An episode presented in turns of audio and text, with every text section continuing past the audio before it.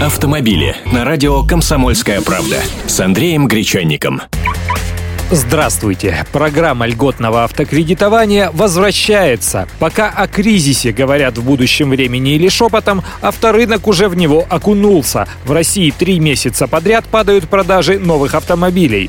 В этот раз, в отличие от 2008 года, Минпромторг подсуетился быстрее. Уже с 1 июля запущена программа льготного автокредитования. Точнее, продекларировано, что она запущена, ибо списка банков, участвующих в программе программе кредитования попросту нет. Он появится к 1 сентября, а правительство лишь в ноябре утвердит правила предоставления из федерального бюджета субсидий кредитным организациям на возмещение их выпадающих доходов по кредитам. Так что, как говорится, ждем -с. Но условия программы, рассчитанной на полтора года, уже известны. Под ее действие подпадают только новые легковушки или легкие коммерческие автомобили массой до 3,5 тонн стоимостью до 750 тысяч тысяч рублей. Второе. Кредит будут выдавать на срок до 36 месяцев.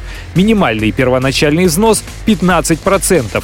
Государственная субсидия покрывает две трети ставки рефинансирования на дату выдачи кредита. Сейчас ставка рефинансирования составляет 8,25%. Ну и кратенько напомню, программа льготного автокредитования действовала в России с 2009 по 2012 годы и была призвана помочь банкам и отечественным автопроизводителям. Государство тогда субсидировало 114 по итоговому списку банкам часть процентной ставки, а они выдавали кредиты под невысокой высокий процент. В итоге к концу 2011 года было выдано 263 тысячи субсидированных кредитов.